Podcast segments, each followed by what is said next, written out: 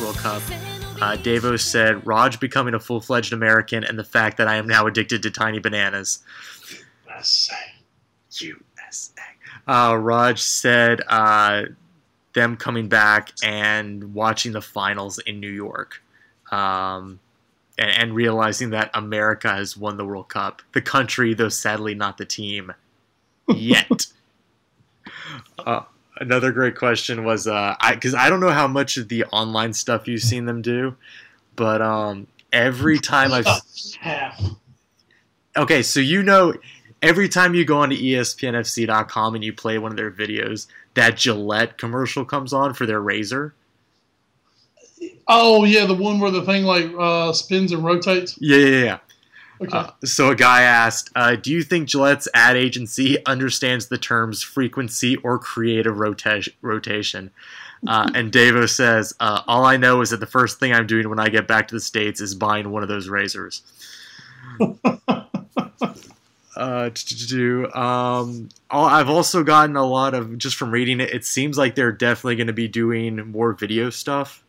Hmm, cool. Um, so what it says, uh, I'm sure we'll be covering the next World Cup. We'll be announcing our next project shortly. Stay tuned to meninblazers.com. And we're in Portland August 4th doing a live po- podcast, um, which sucks because, you know, that's a Monday and it's right after our football preview. Um, Paul Carr blowing your mind might become a regular segment on the pod. Um, uh, oh, here we go. Uh, Roger, how do you plan on celebrating once you receive your American citizenship? Uh, by calling Jurgen and letting him know I am now available for consideration for 2018. I am a box to box type, good from set pieces, ready to run 120 minutes. My only weakness is penalty shootouts, shootouts which fill me with fear, like fire for the hound. he is English. So. Oh, of course. Um, it seems like they're going to be doing some more MLS stuff, NMLS stuff. Uh, they're talking about. I don't know how serious this is, but it seems like Davo really wants to open his own uh, soccer pub, um, which would be just fantastic. And I think we just drive there no matter where it was. Oh, this was a great one. Uh, a guy goes, "If you could be, if you could be John Terry for a day, whose wife would you sleep with?" Oh God, there's so many places to start there. Davo's answer, and I don't know if this was his initial reply or if this was actually edited, but it says, uh, deleted for my own protection. you never know. Oh, so yeah, this is uh this was another good one. I, I don't have it right up here in front of me. Um, somebody asked uh, which which was uh, more likely to happen: us hearing about Davo's first time or Tottenham finishing in the top four. And- Oh, And uh, Davo answered, uh, "I'll put it to you this way: it's uh, they have the, about the same amount of chance happening." I was like, "Oh no, we're finishing in the top four this year." okay.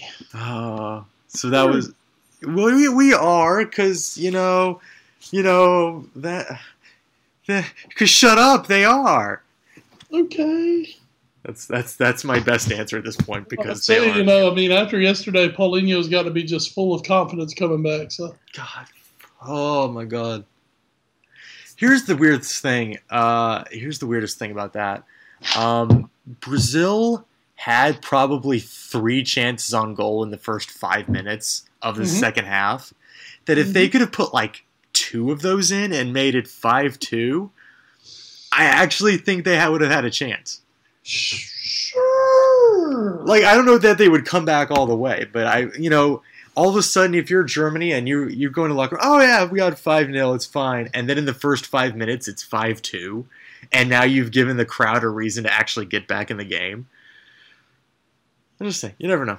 you just, you I mean, that's asking a whole lot of somebody. Oh yeah, Let's just, I'll just get two we'll be okay. Yeah. Um, last question we'll end up with here uh, from the Reddit. This was never actually answered. Oh no, excuse me, it was answered. Uh, would you rather fight one Peter Crouch-sized raven or 100 raven-sized Peter Crouches? Uh, Davo answered, "I am morally opposed to raven fighting and miniature crouch fighting." And crouch fighting. Uh, so that's what you can go check out if you want some reading material while listening to episode 10 of the All New Sports Show, the podcast, Wes Bradshaw, we made it to 10! Double digits! God, this is almost like high school. I remember I made it to 10 and we threw a party for that too. Oh, oh, oh! Those those dark days, those dark days of high school. But you made it through. You you had some good times at Rocky Mount Senior High. My mom was so proud. I was the. Uh, she said I was the best 23 year old in the 10th grade that year. So. I'm I'm betting you weren't the only one either. Well, I never said I was the oldest kid in my class. So. That's how Rocky Mountain won all those basketball titles. Yeah, we do what we do. Uh, we found weird ways to keep eligibility. Oh, Mike Gainey at his finest. But welcome everyone to the all new Sports of the podcast. Again, I am Edward Greene, joined as always by Wes Bradshaw. Hopefully, we'll be joined next week by our uh, the Rocky Mount Telegram's Nick Petrovich. He'll be hopefully joining us for a final look back at the World Cup, what happened, how we feel about it, ratings for everybody, and it's going to be great. But this week we have a big show coming up. Uh, we got World Cup quarters and semis to recap. Uh, the Nigerian Football Federation has been suspended by FIFA because I guess FIFA decided, hey, we should probably suspend somebody. Let's suspend the Nigerians. We'll also talk a little transfer news, do some golf with the British Open coming up, or if you're listening to this, it's probably happening right now. Uh, basketball, the NBA's most wanted man, of course, Tyler Zeller. He's on the move. And we'll, we'll hit the zeitgeist, of course, and uh, we, we might have to ask: uh, Is is the WWE Network off to a bad start? Not in the Bradshaw household, but not here. We, we make we make great use of our uh, ten dollars and sixty nine cent a month. Oh, we'll have to see how the rest of the world feels about it. So, of course, if you want to get in on the convo, you can hit us up on the myriad of social media uh, things we have, I guess. You can get us on Twitter at All New Sports Show, Facebook.com slash All New Sports Show, email us allnewsportsshow at gmail.com. And if you want to do stuff the old fashioned way with paper and pen, please write your letters, write your parcels to 1701 Sunset Avenue, Suite 201, Rocky Mount, North Carolina. 27804. Wes, it's almost over. I, I I was on Sunday. I was just messing around. No football on, just just messing around, reco- uh, recovering from a nice, relaxing July 4th weekend. And all of a sudden, I realized there's no football today, and there's not going to be any football tomorrow. We've we we've hit the dearth that is now these World Cup off days. Now the semifinals have happened, and now we have to wait until really the championship on Sunday. But then we're going to be without for no, like. Don't you be discounting what's sure to be a, a highly entertaining, action-packed third place game on Saturday. Uh, yeah, that, there is that. I motivated squads. I will probably be in Raleigh for that. Uh, my the Tottenham, North Carolina uh, Tottenham Hotspur Football Club group organization of the world. Uh, we are having our annual meeting on Saturday, and it looks like I'm going to be able to go. So that'll be cool. Um, so I will. You, hey, you guys can get together and watch uh, watch Tottenham representative uh, Paulinho do what he does does best. Oh, will you stop with the Paulinho bashing already? Playing playing meaningless games. Hey. Hey, no no game will be meaningless this coming season. Not not a one. Not a one for them. Um, but yeah, let's. Uh, it's it, it's been an amazing ride, and I don't know about you, but I'm getting.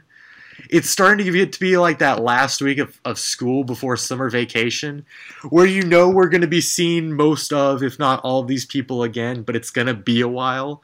And in the interim, we're just going to have to find other things to do, hence the Premier League and Euro 2016 and the Copa Americana and whatnot but it does it feels like it's the end of a of a fun ride. Oh, I cannot wait for Euro.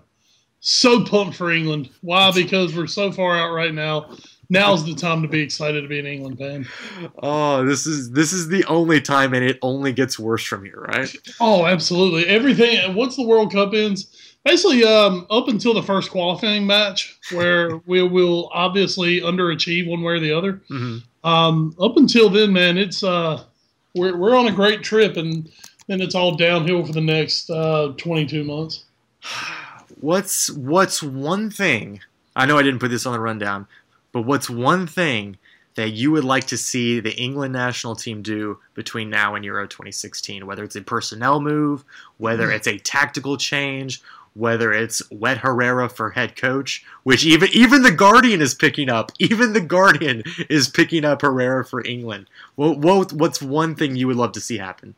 Well, what I would really like to see is uh, for the next England training session when uh, when they all board the private jet to fly off to wherever it is, be it the Iberian Peninsula, you know, be it a nice warm spot in Dubai, that you know maybe we have a separate flight uh, and we put good old Wooly and our uh, our good buddy Waza Wayne Rooney on that flight. We'll just say call it Flight 300, and maybe it'll just disappear. Oh no! Oh no! They still haven't found that one, you know. So it, it could be. You know what would happen though? You know what happened? It would be found literally the day before Euro 2016 starts. Guys, guys, we can play. We made it. We made it. I know you. And, and then, of course, half the media would say you've got to play Rooney, and half the media, of course, would, um, you know, start talking about his demolished metatarsals over the years. Um, and of course, Rooney would start, and he would miss two sitters and give away an easy penalty. We would. Uh, we we we, st- we stayed in shape just running along the island. I'm in I'm in the best shape of my life. You gotta play me at the ten. You have to play me at the ten. Roy would tell everyone all about his new philosophy of football and then go right into good old 442. oh, poor 442s. Uh, but England not involved in the matches that took place since we last spoke, uh, namely the quarterfinals and the semis of the 2014 World Cup. Uh, starting with the quarterfinals, uh, three exciting ones and one snoozer of a match. Uh, let's start with one of the exciting ones with the darlings of the tournament, Colombia and James Rodriguez took on Brazil and Fortaleza. Brazil with two goals early for the lead, uh, one by Thiago Silva in the seventh minute, and then David Luiz on a penalty that I'm still not sure how it actually went in, but somehow the keeper for Colombia was just very confused. Uh, James Rodriguez put in a penalty strike in the 80th minute, but that was all she wrote for Colombia, a team that I'm looking forward to watching in World Cups for years to come now. Uh, and it would be Brazil's final win, but an exciting win uh, nonetheless. And it got it got a little hairy towards the end, but really this was a game that Brazil really looked like they had control of all the way through. Well, you know, Ed, you want to go back and look at our pre-tournament predictions, and I, I've been pretty dire overall, but I had a few good ones in there. And the big one for me was was James Rodriguez. I'm going to toot my own horn here. I did uh, predict he would be the breakout star of this tournament. Uh, and right now, he's still in position to win the Golden Boot. Mm-hmm. So, um, unless Messi or maybe Thomas Muller can really light it up in the finals. It looks like James may walk away with that golden boot, and I feel uh, he'll walk away with a little bit of vindication for Wes Bradshaw, uh, football expert. Well, uh, let's say you didn't actually do too bad. I actually have our brackets right here. It just uh, seems uh, you had in the quarter fi- uh, going to the round of 16, you had 10 out of the 16 teams uh, correctly picked. Not even discounting, not not just correctly picked. You had them in the correct spot. I'm actually proud of myself here. Here we go. Pat yourself on the back with. Uh, you had five of the eight teams that advanced to the uh, quarterfinals correct, and uh, you had two of the four that advanced to the semifinals, and you've had one go to the final, and your champion is still in. Do you still have my champion? So you didn't. You actually didn't have that bad of World Cup. You you had a much better World Cup prediction bracket than uh, your college World Series bracket. Well, I mean, really, what, what can I say about that? Uh, I, I, do believe, though, my, my biggest predictions had, did somewhat fall flat. Things such as the Dutch not getting out of the knockout round, or uh, getting into the knockout round, that is, and also the United States finishing bottom of their uh, group and the whole thing about England actually winning their group. And I think I also made a bet offline that um, yeah, I didn't think Suarez would assault anyone with his mouth in this tournament. Yeah. That, that that must have been a very tough bet to get because I'm I'm sure. It, So you know, I really thought I'm like, man, I'm getting great odds on this. I could probably retire if he just doesn't bite anybody. if only. Too too bad he did. Too bad he did. um, too bad children who now can't go to college. Yeah. oh, they'll go to college maybe. Um, but what do we think about Colombia moving forward? I mean, they had a very, very good World Cup. You know, especially with the with the whole um, as the 20 year anniversary of the two Escobars and and coming through that, just a lot of national pride, a lot of pride in the stands there in uh, the different stadiums they played at in Brazil. Uh, I'm excited about this Colombia team going forward, and I'm excited to see what's next for James Rodriguez. I just think it'd be really fun if Pablo Escobar was still funding everything in that country. That'd be terrible. That, that would just really give them that really cool kind of outlaw feel to them, which would kind of make them like the Oakland Raiders of world football. Um, but we'll call them the 70s Raiders, you know, where they were actually good. ah, that would have been cool. Um, biggest thing going forward for Colombia is in four years, here's your problem you run into. Your top two strikers, Falcao is going to be 32, and I believe Jackson Martinez is going to be 31. Now, yes, you can still excel at that age in football, but you are definitely getting on the back end of the hill. By the next time the World Cup runs around, James Rodriguez could possibly be one of the top five players in the world. He'll be hitting his peak uh, especially when he ends up at Real Madrid in the next 18 months. Oh, hush you. Um, just to, you know, carry on that tradition. Um, we've got to see what the youth come through and do for them because that's a team that has some fantastic stars and you saw some really fantastic pieces. But I think some of their guys were actually a little older. Um, I actually have know, their whereas, roster up right now. Okay, yeah. Whereas the Belgians, super talented and mostly young, I almost want to say the Colombians are maybe a little on the older side. Um, it depends, I guess, on who you're looking at. Uh, Rodriguez is only 22, so he'll be 26 in the next cup. Uh, actually, he'll be yeah, he'll be 26. Uh, mm-hmm. Cuadrado had a decent tournament. He'll be 30 in the next World Cup. Uh, Quintero, who had a goal, he'll be 25 in the next World Cup. Um, the only guy currently over 30 on the main roster is Mario Yepes. He's 38. Uh, you have to believe that this will be his last cup. Um, but Ospina, the keeper, he's only 25 right now, so he'll be 29. Um, and for in keeper age, he'll just be he'll just be hitting what should be his prime at that point. Oh, for sure. Uh, other guys like uh, Zuniga, 28, so he'll be 32. Carlos Valdez, he'll be uh, 33. Uh, Carlos Sanchez will be 32. So it's maybe not the youngest of groups, uh, Adrian Ramos will be 32. Jackson Martinez will be 31. Um, if if they can get any sort of youth, uh, Luis Muriel only 23. He didn't actually play. He was on the provisional squad. He could maybe mm-hmm. get some action next time. Um, I, I think this is a team that can at least build on this for the next cup. I think they can still be very dangerous in 2018 in Russia. But and that's uh, the thing. You've got you've got pieces to build. I mean, once again, I mean, you've got James. James is about to just explode into the whole world scene. You know, because now eyes will be more on Monaco this year, where it looks like he is going to stick at Monaco for another season. Um, and I, there will be more people with a definite rooting interest in him now after what they saw him do in the World Cup. So he's really going to pop up. And also with Monaco returning to the Champions League this year, that'll really help his profile. Um, and let me say, you know, he'll be in his prime. I mean, 26, 27, 28 years old. You were in your prime as an outfield player.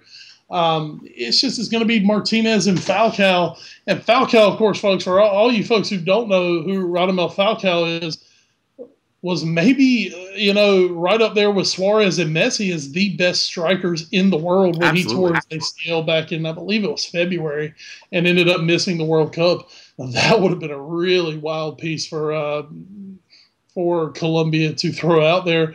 One of the two three best strikers in the world. Yeah, him him with Rodriguez would just be devastating up front. Just and of course they are teammates at Monaco, so it wouldn't have been like anything new. I mean, those two have a great relationship and also played together at Porto before uh, moving to Monaco. Hmm. So, so you're saying that if you, guys that play together on their club team, if they play together for their national team in like the same spots, there there's you can make something happen there. Oh no, hold on. Is that what you're trying to say? Pump the brakes, Chief, because once again, you're talking to an England slash Liverpool fan. We've had five Liverpool players in the England side this year. How did that work for us? Uh, uh, it, it, also helps when the coach knows exactly uh, what he's doing. Uh, well, that is boy, boy is no Brendan. Oh no, not even close. Um, speaking of things that aren't uh, Liverpool, also on July 4th in Rio, France nil, Germany one a ho hum game. You know, okay, I guess I guess we're just playing in the quarterfinals, whatever. Uh, Hummels with a goal in the 13th minute, and that was just about it. Uh, France looked to equalize very late. Uh, Benzema had a chance uh, that did not go in uh, just about a minute before the final whistle, and unfortunately for France, that was all she wrote. A, a team, one of your few misses, but one you actually believe France would win this game. Um, but quite frankly, out of their, our three uh, of our four quarterfinal matches, this was easily the slowest. I'd say the the most dare I say boring. Um, it didn't look like either team realized it was a quarterfinal match in the World Cup, and uh, it, except for those final few minutes when France really started pouring on, just no sense of urgency. Really shocked me from the French because I thought coming into this match that they had the offensive weapons and the defense to go up right against Germany, who was who both teams were coming off very tough matches against African teams. France didn't even have to go into extra time to beat theirs. And I really thought France could come out and just punch Germany in the mouth, and it just never happened. France. Well, what happened? You know, things were going well for France, and then they woke up the morning of the match and what said, "Wait a minute, we're French." Oh. And the Germans are coming let's drop our weapons, put our hands up, and just let history take its course. Uh, but were, were you surprised at all at how France played against Germany, especially considering how active and aggressive they looked in their group stage and in their quarterfinal match against, uh, especially towards the end against Nigeria? Oh, absolutely. I mean, going into going into that match, I was fully confident that my prediction of France making the semifinals was going to come true. Yep. And for me, as you know, as an English fan, and of course as an American, you know, I, I was really torn over, you know, whose existence do I despise more, the German or the French? Uh, so of course I just I pulled for France for the simple reason I had picked them to win the match. But you know, as well as they had played and his really they had a little nasty streak to them, I was really excited to see what France could do. And then they I mean, they reverted back to France 2010. They were just very timid. They were passive. I mean, it almost looked like they didn't care that they were there. And, you know, that's understandable when you're crashing out in the group stage and having a mutiny on the bounty. But I mean, you're sitting here as one of the better teams in the tournament in the in the quarterfinals, and suddenly they just played like they didn't care. It it was really stunning to watch. Just I mean, this was supposed to be the year they were back on. France always takes a World Cup off, so this was going to be the one where they make a deep run again. And I, I, think you said it, that nasty streak. Just how they came out in their group stage game against Switzerland after after Switzerland had picked up a, a very late win in their first match, and all of a sudden, oh, this could be the match that determines who wins this group. And France just beats them 5 0 until Switzerland picks up two really late and, and, you're thinking, okay, this is a France team that has really come to play, and they're just tired. They're wanting to put 2010 behind them. They're burying it. This is a team that can really make a run. And then they just come out against Germany. They're like, eh, we are we are late tired. We do not want to go on.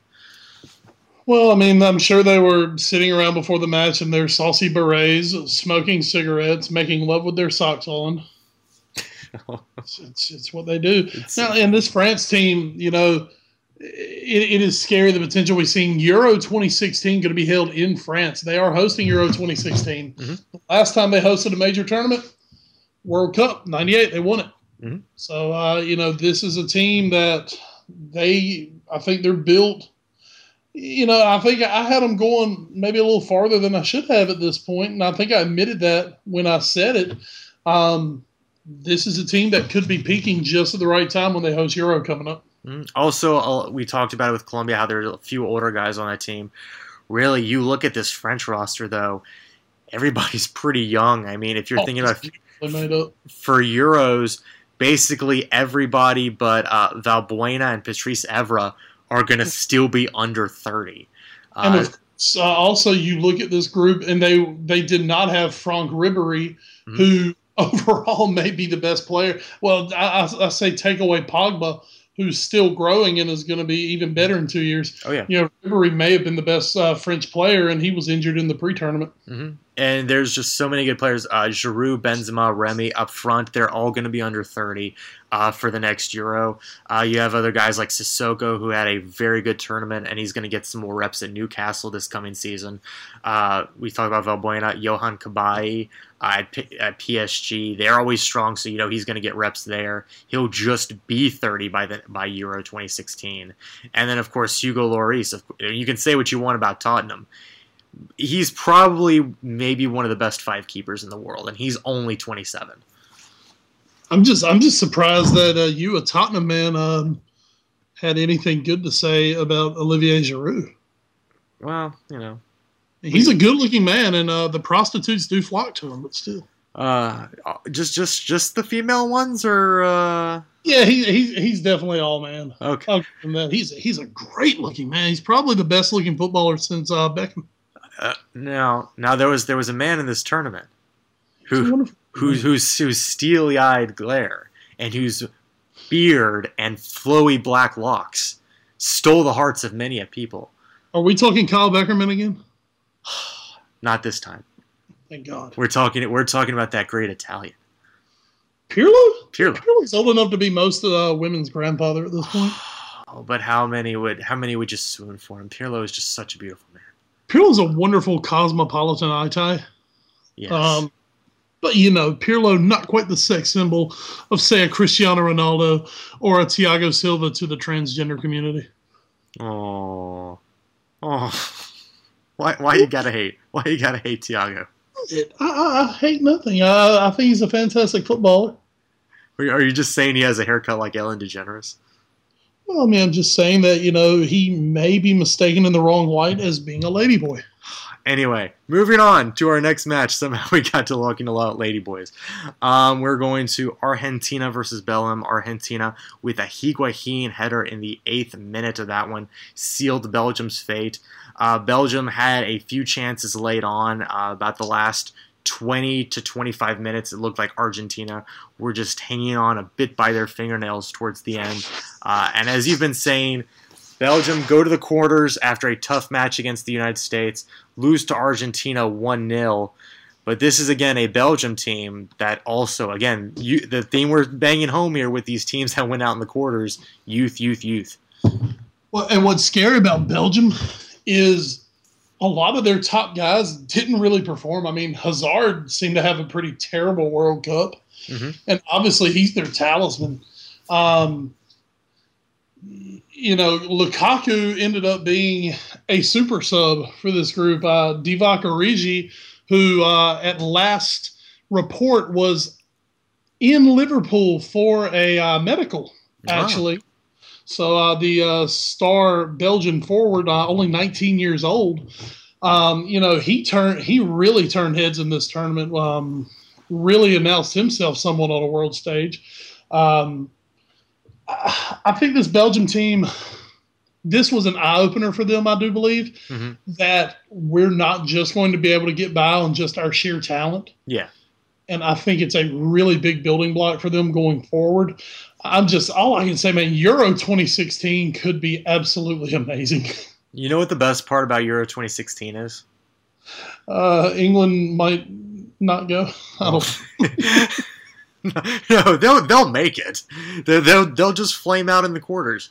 Um, the best part about Euro 2016 is going to be all these great teams, and you know who's covering Euro 2016? ESPN. Us? ESPN. Oh. Well, yeah, us and ESPN. Oh, I thought maybe you were going to have a surprise for me on the show. We're going to Euro 2016, Wes. Wes, we're going to Europe, but you have to stay at the French border because they've listened to our show and they don't like you. Yeah. Oh, they must not like me either then. But but the Belgians will accept you willingly. uh, we we can hang out in uh, Amsterdam. I'm working uh, on Flemish. so the the great thing about this Belgium team though is is is just how young they are and and their captain was an elder statesman, quote unquote. You know, the the 28 year old Vincent Kompany, uh, mm-hmm. who our podcast takes its copyright from. Uh, he'll be 32. I would expect as a defensive player he can probably come back for the next World Cup. He'll certainly be there for Euro 2016. And I think he's a great mainstay in that middle of the defense. Just a very good general, much like uh, Thiago Silva and others that we've seen. I, I think this team is going to be so good. And I, you know, Origi, he was he was an eye opener for me. You know, you have guys like Mirallas and Lukaku up front, mm-hmm. and then just to see Origi come out only 19 years old and really make an impact on the world stage. Just this this team could be scary good for a few years. And, and, you know, like we said, the biggest thing for them is they've got to they've got to get it together where they are a team and not just a, not just like the American League All Stars. Yeah, you know, where oh we've got twelve guys who can hit thirty home runs. Okay, can anybody get a bunt down in a tight game? because it counts. And if, well, that's the thing with Belgium. Um, you know they've just got to get that right. Kompany, the only downside on Vincent Kompany is his health. He has really had some health problems the last few years, not only with Man City, but uh, you know, here with Belgium in the tournament, I don't think he was ever hundred percent after the first match, mm-hmm. and he is such an important piece for him that he has got to uh, got to find a way to stay healthy. So, are, are you saying that it could be in Euro 2016 the defensive shoulders and workload could be resting on Jan Vertonghen? he's a Liverpool player by then, he'll be ready for it. Oh, okay. You know what? You can have him. You you can have him. no, no, thanks. We'll we'll just keep going to Southampton and uh, taking all of their players.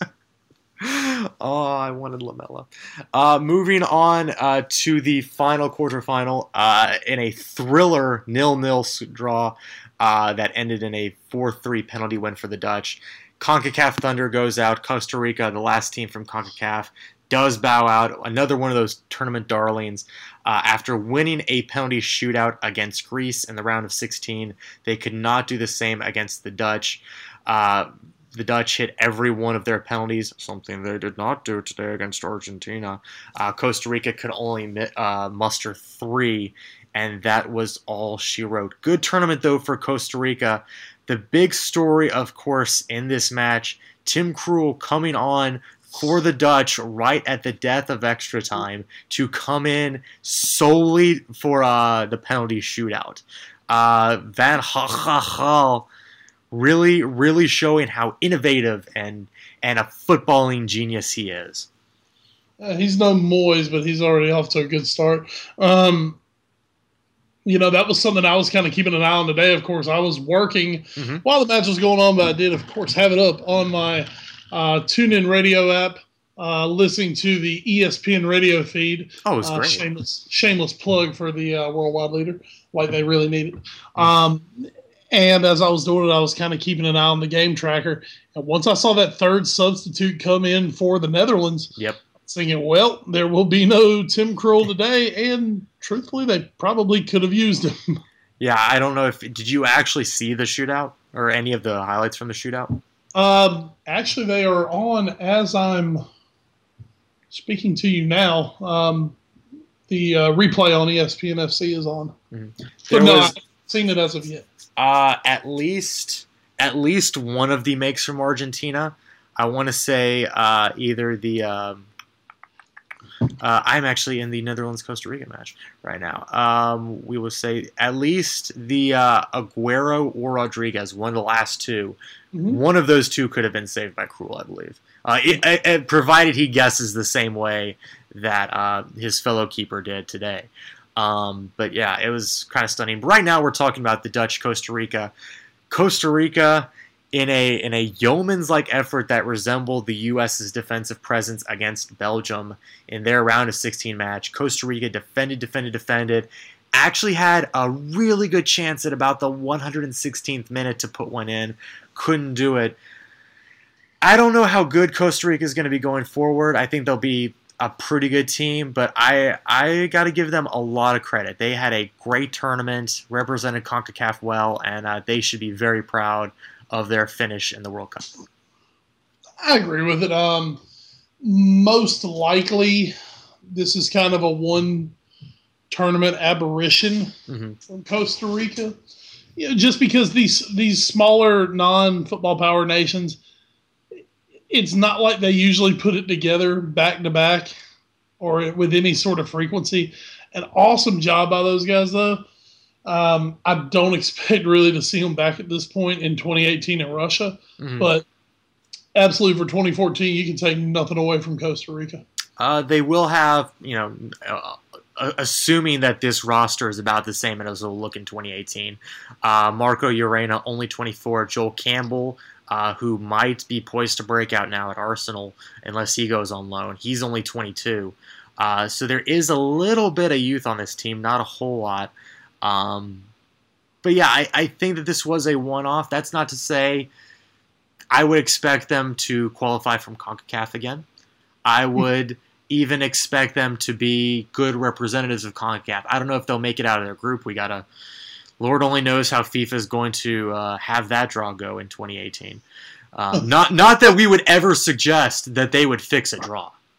No, I mean, there's no way the U.S. could possibly end up with uh, three powers again, could they? No, not at all. No, we we uh we're, we're like uh, France in that way. We get uh, one easy group stage, one difficult group stage. It it alternates.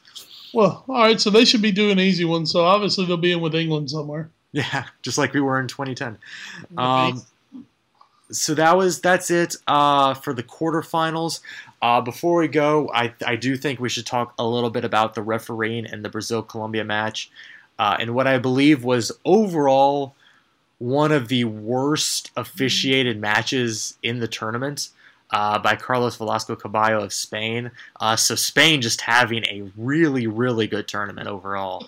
Uh, a couple of great group uh, stage matches that saw them lose to both Colombia and, uh, or sorry, Chile and the Dutch. Uh, by a combined 7 0, I believe, or 7 1, excuse me. And then this, this gentleman, Carlos Velasco Caballo, having just a tremendous match calling Brazil Colombia, which began to resemble more of the uh, Karate Kid than a soccer match.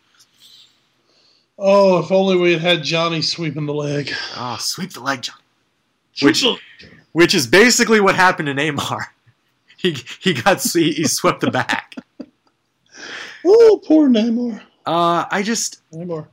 I from both sides. I think this is probably one of the worst officiated matches I've seen in a very long time. Uh, two of the yellow cards, uh, Thiago Silva with just, you know, mind blowingly dumb play. Although I do have to ask, because I didn't know, I did not know you could get a yellow card for running into the ball as the, the keeper kicks it. I did not know that was a yellow card offense. Uh, yeah, I mean it's kind of like one of those old school tricks that we tried to do, you know, just to mess with people. Well, here's uh, the thing, because I saw I was watching the uh, the Argentina Netherlands match today, uh-huh. and I saw Aguero, the the keeper for the Dutch. He picked up the ball. He was kind of cradling it in his chest, and Aguero ran by and like threw his elbow into the ball in his chest. So my question is, is that not a cardable offense? Like well, I'm just confused. I'm not saying the one on Silva shouldn't have been. I'm just what what is the rule here? What's what's okay to do? Well, now the thing I believe with Silva is if the official decided that it was a detriment to the safety of the keeper, mm-hmm. You know, I guess you could say maybe it was that, maybe that he felt, you know, he was maybe trying to, you know, some way harm the keeper. Where with Aguero today, maybe it was just a little bit of gamesmanship, mm-hmm. more or less. Um, but also, I will say this, you know, uh, just listening to it on the radio from what Tommy Smyth was saying, one of the better officiated matches today um, of course, one of the reasons is neither team really attacked. yeah, so, it, it's really easy to call a match when nobody's fouling anybody. When they're, when they're not really trying to play much, I guess it's a little easier. But you know, that, I guess that could be your difference in it. One was gamesmanship. One could be construed as you know, trying to or, or not trying to injure the keeper, but potentially causing an injury to the keeper. Okay. Well, and just just to show I'm not completely biased on here, I also thought the yellow card on James Rodriguez was just dreadful. I don't think he'd been cautioned at all, maybe once the entire match. And that's that's when the the the referee decides to really clamp down. Like, no, no, young sir, now you now you get the yellow. And and even in the heat of the moment, I, I just looked at my TV and said, that's a terrible decision. The, oh, the, the, official was complete trash. There's another way to put it. He was garbage. Um, a steaming hot pile of garbage on top of it. One of the worst officiating matches of all time that I've seen. Um, I almost, I almost don't know if FIFA should maybe just pop an inquiry in there somewhere. Mm-hmm. Uh, was he taking money for something? It was a little match fixie. It was a little match fixie. And the Nigerians weren't even involved. So. we'll get to that later. Absolutely. Um. So, and just before we close out, do you think uh, Zuniga should have been suspended, or, or or had action taken against him for his uh, foul on Neymar, either during the game or um, after the match? Here's my thought on it, um, and it's immediately what I thought of. Hey, let's talk about Suarez for a minute because you know no one's talking about Suarez any. Oh yeah okay, what Suarez did well, now that he's going to Barcelona, I think it's time for me to bash Suarez for what he actually did now. you know, you know, yeah. Um, what Suarez did was stupid. It was, I mean, it was beyond idiotic. That said, Suarez went to bite a guy on the shoulder. That's going to leave a mark. Um, Suarez never went in to try to break someone's back. Yeah, that's true. I will give you that. And Suarez is now suspended for four months. Now, once again, he is a repeat offender. I can I can understand that. Mm-hmm. But Suarez, uh, basically, you're telling me that biting someone and, I mean, really causing no harm, that's four months ban worse than you know a blatant high knee that breaks a guy's back. No, I, I absolutely agree with you. Um, I think this is the second time in this tournament that FIFA have really failed to set a precedent when they could have. And, and we talked about it, I think, on our last pod when uh, Robben came out and admitted to diving in the, in his match against um, which one was it? Which which match did he do that? Oh, uh, Mexico, Mexico. Mexico. Um, and um, and FIFA basically saying, "Oh, well, because you admitted it, you're fine." Like what Suarez did, like you said, was stupid and on a human being level was morally reprehensible. And I believe he got exactly what he deserved. That said, as far as the spirit of the game is concerned, what Robben did is just as bad. It's it's tantamount to now in the NBA, you're getting hit with at least a five thousand dollar fine, possible suspensions, and and now you're also having a guy who obviously Colombia's out of the tournament. Yep. But you can still suspend him for his next match. Suspend him for a for their, their next qualifying match for 2018. So, suspend him for a Copa America match. Suspend, you have to suspend him for something. The fact that a player can dangerously and recklessly go in like that for a challenge, and then FIFA does nothing and again, it, it, it, won't it won't help Brazil to do it after the fact. So it's not even has anything to do with that. The fact that he did that, the referee didn't call anything, and then FIFA with a chance to make up for it in some way, also failed to act, is to me, it's it's reprehensible. It's terrible, and it shows a complete lack of control. I mean, they're they're they're really lucky if if I mean if Colombia goes through and and um and he's still allowed to play. I mean, this is this is insane. This this would be this would be disastrous for FIFA. I believe. I, I, think they're va- they're basically saved. And if this is their reasoning, it's terrible because Zuniga Zuniga should be gone. He, he should be gone for at least a match. Period. The end. Because you can't do what he did. I can understand hard. T- I can understand hard challenges. He took a knee into a guy's back jumping into him. You, on play where, you know, now, forgive me if I'm wrong here. I don't even believe Neymar was on the ball at this point. No, I believe I believe he had I believe he had just kicked it away. Yeah, and, yeah, yeah. So I mean, it was completely just ridiculous. And uh, folks, I am nowhere near a Neymar fan or apologist. I no, admire his talent. Not a big fan of him by any means, but I mean, just an egregious, egregious foul. And it's just you know, looking back at, it, I, I don't blame FIFA for what they did with Suarez, mm-hmm. but you've got to come back and do something with something like this because once again, Suarez Suarez performed the actions of a three year old. Mm-hmm. Um, you know, if you did what happened to Neymar, if you did that in the street, that's assault. Yeah, absolutely. I, this is this FIFA needs to start being consistent, and, and it's not doing that. It's it, it, took a great stand against Suarez, and I thought maybe this is where FIFA is finally turning the corner a little bit. And then they go and do Robben and this back to back with Zuniga. I'm I'm I'm baffled, and not even as a Brazil supporter, as just a, a, a, a person who enjoys football and wants to see good football and not and not have it develop devolve into a street fight.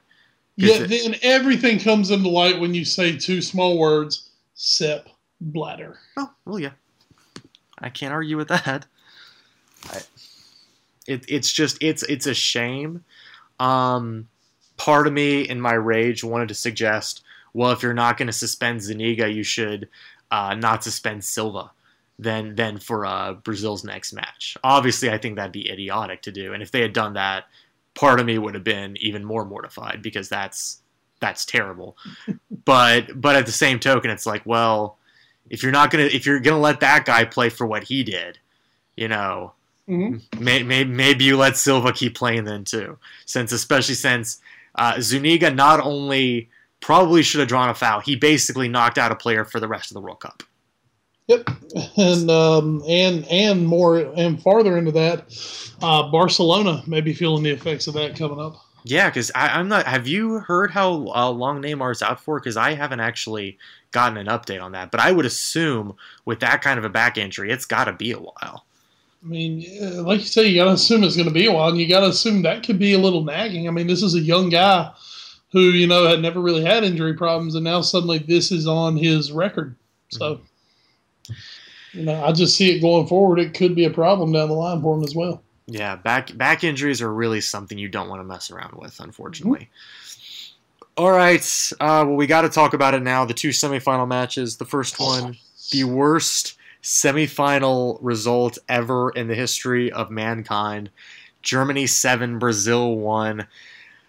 I don't think we have enough time left on this pod for me to list every one of Germany's goals, so I'll just say they happened uh, Oscar with a goal at the death in the 90th minute to salvage some bit of respect for Brazil, who will still have to play in a third uh, third place game.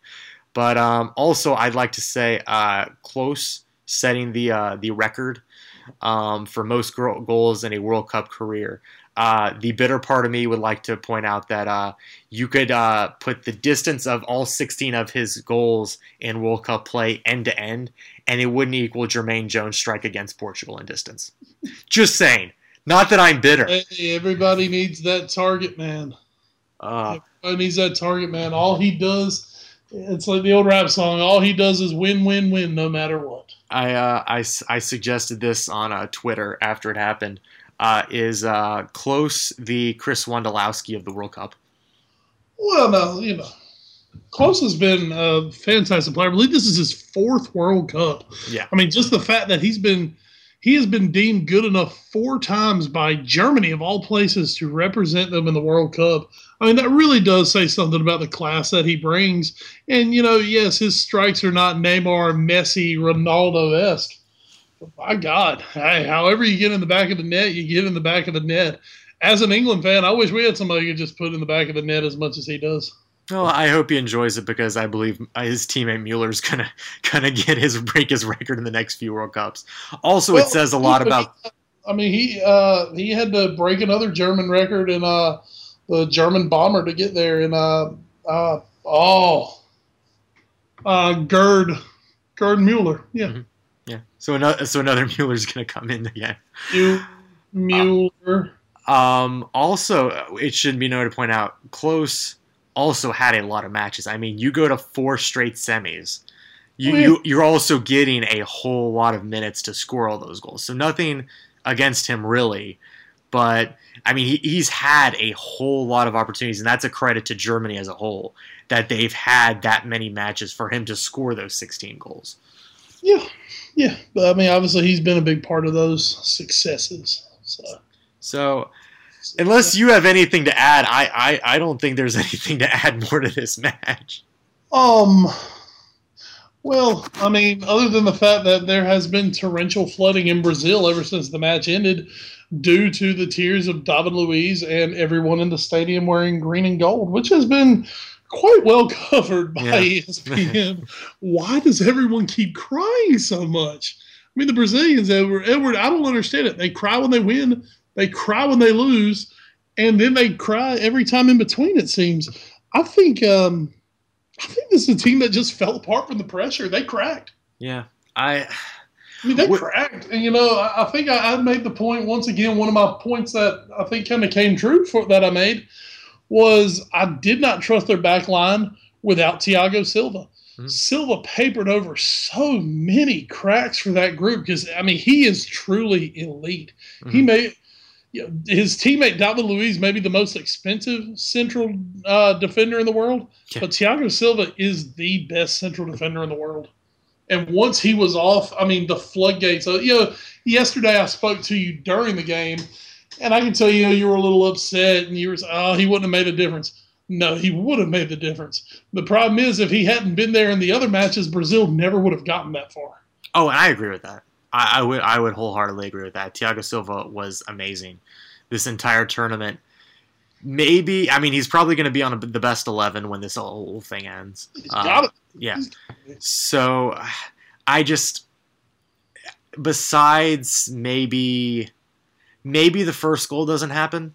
Uh, the first the first goal from Mueller. But also, you know, if you go back and you know, Wallace and um, Ballack really broke this down nicely last night. Once that first goal went in, you really saw the Brazilian defense. I mean, they just they went to crap. Yeah. I mean, they were leaving so much space at the back, and David Luiz, in particular, you know, when when you become the most expensive player at your position in history, um, people tend to watch you a little more. That's not a good thing for David Luiz because suddenly he was just standing around watching the ball yesterday. And one thing that Silva has done so well, Silva is the organizer of the back. And while Silva was there, Luiz was not being called out on doing these things because Thiago Silva had him under control and had that back line under control. Yes, he's one man, and you can look at the goals that happened yesterday, but I just believe with Silva, it never even begins like that, and that ball never starts rolling. Not saying that Brazil would have won, but it surely would have never been seven goals. 538 had them as a, I believe, 64 65% favorite to win mm-hmm. against Germany, even even factoring in Neymar and Silva being out. Is it time we have to rethink to, to advanced team metrics for soccer? I think there's a lot of good individual metrics out there, but mm-hmm. I mean, even even before this tournament began, Brazil was a was a plus 50% chance favorite to win the whole thing. Well, I, I, believe, I really believe that, you know, the favorite to win it, here's what it came from. It came from A, they're on home soil, so you automatically get this home field advantage, which you figure in Brazil would be massive because of the passion of the fans. Which we talked about, though, on a previous pod, could have been a huge detriment for this team as well. And I think that is what happened because, you know, this was not a group that stepped up to the pressure. This was a group that folded under the pressure. They fell apart because of the pressure. But you know, when they came in, a if you just go name by name down the list, Brazil, the talent level is amazing. You know, you've got the best central defender in the world in Silva. You've got one of the 10 best attacking players in the world, Neymar, who actually seems to get better in a Brazil shirt. Mm-hmm. Which, you know, as you look at England players, they seem to get worse in an England shirt. Neymar gets better in a Brazil shirt. Yeah. You know, and then you had just all these talented guys around him that you figured could make things happen. You know, two, Brazil basically got fat and happy on about three years. I mean, because remember they they didn't have to qualify. Yeah, that's true. So they never, other than the Confederations Cup, they never played a match that had any real pressure to it. So these guys had no pressure. I mean, they could go out and play free flowing, beautiful football because if they lost, who freaking cares? It didn't do anything for them, you know. And then suddenly you get into the tournament, and hey, it matters now. Well, you've got a bunch of guys who have never been through the crucible of even having to qualify because this is pretty much a young Brazil team. Mm-hmm. I mean, yes, you have the um, the older outliers who are complete crap, such as Joe and Fred and Hulk. but you know, you had guys who had not been through that crucible of, like I said, even having to qualify for the tournament, much less play the tournament. Um, Brazil definitely had their reasons to be the favorites, but there were way too many questions. I think the other thing was people had so many questions about everyone else in the tournament as well.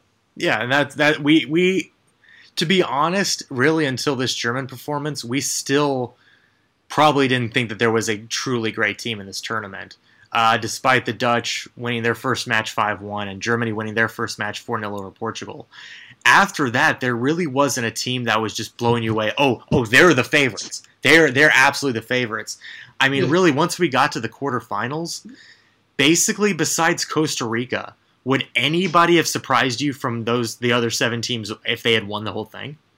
No, I mean there there really was none. Um, I mean everybody could play. Everybody has their holes. That's the other thing. Everybody has their weaknesses in this group. It's not like there's just a fantastic all around team like some of the Brazil teams of the past, some of the German teams of the past.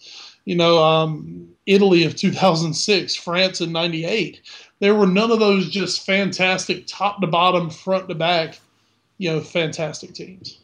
Also, uh, one last question for Brazil as we autopsy them. Uh, and I believe Taylor Twellman also brought this up on Twitter. Uh, when's Brazil getting another number nine? Oh, right now they certainly don't have one. And this was um, this was some important, you know, this was some big stuff on uh, you know, Liverpool or Liverpool, excuse me, uh, ESPN FC uh, over the last few days, just talking about it. Just um, and also I, I was listening to Talk Sport on uh, the TuneIn app, of course, um, and that was that's the talk over in England is hey, you know what's happened to the number nine at Brazil, which used to be so devastating. You know, I, I just I don't know. Kids nowadays they want to you know they they like the midfield because they can do so much more with the ball. Yeah, I mean that's why I mean hey you know I think Brazil would kill to have Klose in their lineup. I mean hey just somebody who just stands three feet from the goal and scores over and over. Um, sometimes you just need that. Well, they're they're going to have some questions coming up. Also, not not a a very young roster either. Uh, Dani Alves already 31. Thiago Silva is 29. Uh, David Luiz 27. Dante is 30. Uh, Maicon 32. Fernandinho 29. Uh, Hernanes 29, Fred 30, but you know who really cares? Joe 27, but who really cares? Hulk 27. Um, so basically, really, besides maybe Besides, well, and, and let me throw one more thing in there. Going over those names, those are still guys who are relatively new to the Brazil jersey. Yeah. Because, you know, sometimes over the past, Brazil has been so loaded that, you know, you don't, other than maybe Neymar and a few guys here and there, I mean, you don't get a lot of 20 year olds who break into the Brazil team.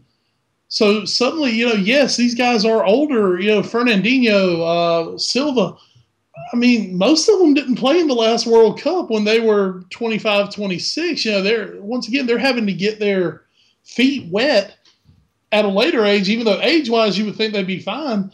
But you know, that, that's another thing is the youth is not there as much, and it's because you've got so many guys kind of, I guess, holding down the youth movement. Yeah, it's it's going to be very interesting to see. Uh, basically, you're I guess if you're looking to build around guys, you're looking at really Oscar and Neymar. Oh, absolutely. Um, and I, I will and just Bernard. I will throw a Liverpool guy in there, even though he wasn't there. Uh, uh, yeah, Coutinho. Coutinho's a guy who maybe actually could have helped Brazil out in this tournament. You know, uh, Coutinho, Bernard, they've got some, especially up front, they've got some guys to build around. Mm-hmm. Um, I, I, I, do believe Coutinho, if he continues what he's doing at Liverpool, will find his way into the Brazilian team and will help out with that group. I think up front they're going to be fine. Uh, they really need to find a couple of strikers. But um, as far as that creative, you know, Brazilian style midfielder and winger, they're going to be fine there. Mm-hmm. I um, I actually thought you were you. Were, there's another guy actually from Liverpool that's already on the uh, the recent call ups list for Brazil, uh, and it's not Coutinho. Uh, it's Lucas Leiva. Uh, he may be on his way out of Liverpool in the next week, but still, yes, Lucas. Um, eh, Lucas Leiva would have been a really good player on this team. Injuries have just slaughtered him over the past three seasons. Mm. Well, moving on to the other match, uh, the one that took place today, not to date this podcast. Dutch nil, Argentina nil. Argentina advanced 4 2 on penalties. Uh, it was so wonderful seeing the dirty Dutch out of this. Uh, what a crap game, though. I mean, what an absolutely terrible game. All I needed from this game was a result, and that's what I got. Oh. Uh, it was the Dutch out and uh, my newly beloved Argentina in. Uh, it's it was just it was dreadful. I mean, I it, it was it's maybe maybe besides Iran Nigeria in the group stage, I think this is the next worst game we've had this tournament. I mean, this was this was crap. We talked about France and Germany kind of sleepwalking. I wish we had gotten that game today. I that would have been so much better. I don't, think, I don't think you had sleepwalking today, Ed. I really think I really think you can blame Germany for this game neither team wanted to be the next team to give up seven goals in a game. That's true. Um, I really, I think both of these teams may have been a little shell shocked just from what they saw yesterday, and were really cautious. Um, because you have some fantastic attacking players in this match. Oh, sure. Obviously, um, the transcendence of Messi on the other side, uh, Robben, um, Sneijder. You know, the the Dutch have players Obviously, Argentina has the best player in the world. Um, I, just, think they were really cautious, and I really think the uh, Brazil Germany match had a lot to do with that. That's that's all I can really imagine. Um, I want to I want to see if I can actually get some of the uh, the stats from this game as we go to FIFA.com. So there's one thing FIFA is actually good at. It's having post match statistics. Um, mm-hmm. Seven total attempts for the Dutch, eight for Argentina five deliveries into the penalty area, um, 656 passes completed.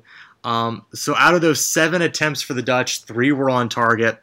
Uh, for the eight for Argentina, five were on target. Um, I mean, just, just, just only three set pieces combined. Just, just it, not there really. Was, there was no attack today. No one, no one wanted to be caught because both of them are so good on the counter. Neither of them want to get to get caught on the counter, and, and you'll see this play out sometimes in the Premier League when you have two teams that are so good at counterattacking. Mm-hmm. Well, hey, I'm not going to give you the opportunity to counter on me. I'm not going to give you the opportunity to counter on me. So we're going to play nil nil, and maybe, maybe, which almost happened in this, maybe a moment of brilliance or two sparks a goal somewhere but overall, we're just you know both teams are going to play conservative because they don't want to get run off by the other one. Yeah, it actually looked like uh, an extra time. The Dutch were actually going for it, whereas Argentina looked very content to go to penalties. Uh, Robben actually had a very good chance uh, as he sliced through a couple defenders uh, late in extra time, but just could not convert. Um, and that was probably the, the, Dutch best chance the entire match. Um, so moving forward now, as we take a look, Germany, Argentina. One person on Twitter said, "Can we just give Germany the cup now and have Argentina, the Dutch, and Brazil all play in the third place match?" Oh, but see, that's where that's where everybody's going to hurt themselves is thinking this thing is over. If there's anything we've learned from this World Cup nothing is over until the last whistle blows. Which Lord only knows when that's going to happen now for for FIFA's writers. Well, and I mean, you think about it now. I mean, Germany they basically sleptwalked a one nothing game against France. I mean, uh, did anyone in the world see seven coming? No. I mean, especially after the display. I mean, after the France game, there were calls in Germany of what's wrong with this team. Oh, they're not playing well. You know, we're in real trouble against Brazil. Yeah, they happened to catch Brazil perfect and things really fell their way. But I mean, this Germany team, they have been good. Don't get me wrong. And I do believe overall they're the best team there. Mm-hmm. But as you know, in this sport, the best team does not always win. And that's what I'm really looking forward to in this match is a match, a true matchup of the best team versus the best player. I think Germany's going to win 2 0. I, I, I have not been totally impressed with Argentina at any point in this entire tournament. Just. I, I'm I'm gonna pick I'm gonna pick a score line that is uh, gonna make you roll your eyes and shake your head okay. because you will be completely bored with the entire match. Uh, I think it's gonna be one 0 Argentina, and I think they're gonna do it in extra time. I, they're gonna I really think they're gonna try to deflate the ball, keep it away from Germany as much as possible. They'll be happy to go back. I'm telling you, they'll be happy to go back to penalties. They've got no problem with that. They'll be happy to go to penalties at nil nil. They're going to take their out of the ball, try to keep it away from Germany, and hope that maybe Messi can spark and just make a make, make an amazing uh, Messi slash Maradona play in there and win the cup. Well, if you ever wanted to see what it would be like if Jose Mourinho coached a World Cup final, there you go. You're there. And of course, Ed, this is a rematch of 1986 and, and 1990. Uh, 1986, Argentina 3, West Germany 2. In 1990, West Germany 1, Argentina nil. So um, I just I think we're going to see something sort of like 1990 when the Germans were uh, boring and very efficient. Well, you see, you have to remember uh, Germany now gets to play with the other half of their country. So that well, is, that is very important. The Eastern part was never that good to start with. So. uh, and just a reminder: in 1990, England finished fourth. Oh, good, good, on, good last on. time, last time it ever really mattered for England. Oh, good, good times. So that's that's our look right now at the World Cup. We'll of course be coming back next week with a full post mortem. Again, we hope to have Nick Petrovich on. We'll talk not just about the final match itself, but overall, how did some teams do, especially the ones close to us? We'll do a little more post-mortem work on England and the United States, as well as Brazil as a host country. We'll talk a little bit more about that. Uh, moving on now to other football news. Uh, we alluded to this earlier. But FIFA has suspended the Nigerian Football Federation. Reading from Goal.com, uh, the FIFA Emergency Committee has suspended, suspended the Nigerian Football Association with immediate effect due to alleged government interference. The move comes after the dissolution of the NFF Executive Committee by the country's government and the detention of NFF President Aminu Maigari by the Department of the D State Security Service. Um, the decision follows a letter sent by FIFA to the NFF on July 4th, in which it expressed its great concern after the NFF was served with court proceedings and consequently an order preventing the president and the members of the NFF Congress from running the affairs of Nigerian football. Um, so the suspension will be lifted once the court actions have been withdrawn and the properly elected NFF Executive Committee, the NFF General Assembly, and the NFF administration are able to work without any interference in their affairs. Maybe the darkest story we've heard. I mean, we obviously we had the uh, the Ghanaian story of the the money being flown to them before their match against Portugal, and then two players being kicked off the team. Uh, we've had all the protest stories going on in Brazil. Nigeria was a pretty feel good story. Uh, they gave France a real run in their round of 16 match, had a, a chance to really win that, steal that one, just couldn't do it. This is this is really depressing. Well, I mean, man, unfortunately, and this sounds sounds like a terrible generalization, but I mean, let let's geopolitically look at Africa. Yeah. I mean, it's it's all corruption. Are you call are you calling Africa the FIFA of continents?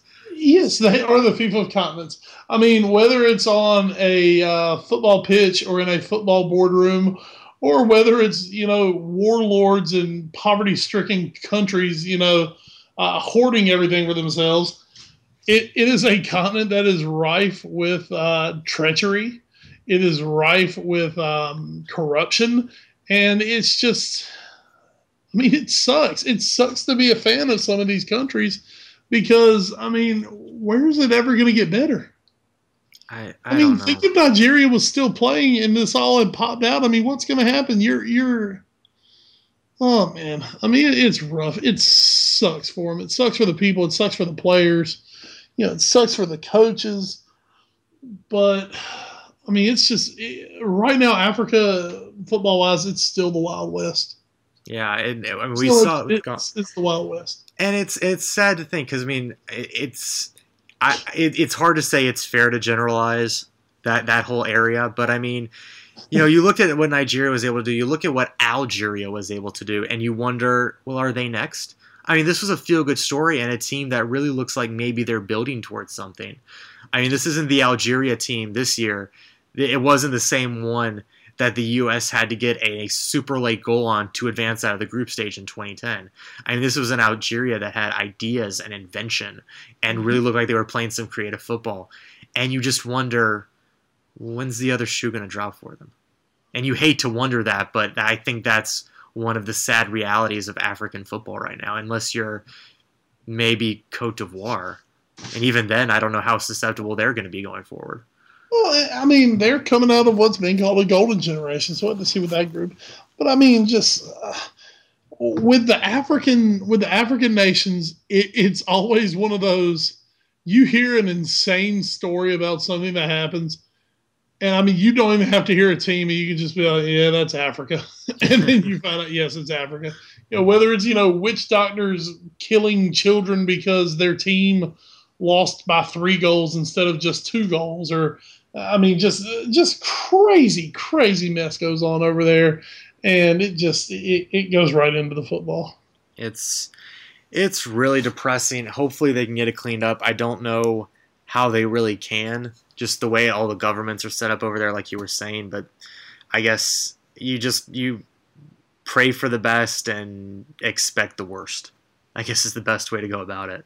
Well, I mean, all I can say is I guess the rain's down in Africa. Uh, Did I just, for no reason, drop a Toto reference? You totally dropped a Toto reference. Oh my god! I don't really know why I did that. I just I, I, every time I say Africa, I want to sing that. So. Oh well, we got we got a few uh, transfer rumors we can go through as well. Uh, we have the latest on, thanks to Bleacher Report, uh, the latest on Thomas Vermaelen and Alexis Sanchez. Uh, it does look like uh, uh, Arsenal might be spending a little bit of money, which uh, and I think you should actually put post this on our Facebook page, on the New Sports Show Facebook page. The video you sent me uh, showing exactly how Arsene Wenger would uh, proceed to buy a candy bar. oh, it's good times. Um, they've been begging Wenger for a decade now to spend money uh, last year, you know, he finally spent some on Mesut Ozil last summer. Yeah. And then it was seen as a complete panic buy. You know, oh, so you need another attacking central midfielder. Of course you do. You don't have enough of those. Uh, and then he wasn't great. Sanchez, uh, Alexis Sanchez, the Chilean star, has been uh, widely linked uh, to be part of a Suarez deal going to Liverpool. Mm-hmm. Well, this past week he made it pretty clearly known that if he's going to England, he would rather go to the capital. He'd rather go to London. Yeah. Um, and you know, if you're Liverpool, you would love. I mean, Alexis Sanchez would be amazing playing in the Liverpool style of play, playing in that team. He'd be amazing. But hey, if he doesn't want to be in Liverpool, you know, don't make him go. yeah, because if he does, it looks like Arsenal's really going out for him. And of course, he had 19 goals and 10 assists in La Liga last season. Exactly. not too shabby. I mean, obviously, it's easy to get dwarfed when you're playing in the same league as Ronaldo and Messi. Still, that's and, well, and bad. when you're actually on a side where you're with Messi and right. Neymar, so. Mm-hmm. Yeah. Uh, and Pedro, who's also a very good uh, finisher. Um, but you know, he, he's now, the thing for him is going to be um, can he adjust to the physical style he's going to get in the Premier League? He's not going to have as much time on the ball. Um, and he won't have as much space to operate. I think he's going to be just fine, though. Um, and since he's going to Arsenal, we can only hope he breaks his leg in October. Yeah, of course. So, uh, uh, what, what else you got, man? What, uh, it it does look like there uh, that uh, whole Chelsea PSG uh, tunnel of transfer it looks like it might be intensifying as Paul Pogba has been rumored to be going from PSG to Chelsea. As we did mention earlier, David Luiz, of course, signing that gigantic contract um, to go um, from Chelsea. Check, check that real quick now. Pogba actually a Juventus player. Huh. They, they had him like in under the PSG news. So uh, well, I think he, he has been he has been highly linked with PSG. Ah. Um, but uh, Pogba, and of course a French international, but Pogba has been with Juventus ever since signing as a free from Manchester United. And I actually see that now. Don't don't fact check this podcast. Don't don't don't spoil that. Uh, there's also been some news that uh, Bayern Munich star and German star right now, Toni Kroos, has been going linked to Chelsea. Toni Kroos. And also Thorgan Hazard. So uh, Kroos actually um, also he he has been a major it seems Man United target. Mm-hmm. Um, for a good four or five months. His name has been floating around Man United. Um, I'm, I'm going to tell you, as an obvious Man United hater, you know, by the time you hear this, it won't have happened yet. Next week, I, I expect to see a flurry of transfers over the next couple of weeks oh, with yeah. the World Cup ending. For sure. Um, I'm really kind of holding my breath to see what Man United does because once Van Gaal is there, that could it could get a little uh, tingly nipple time around the Premier League. A, a little dicey for a fan of every other team, or if you're just a Man U hater, which I believe we are both of.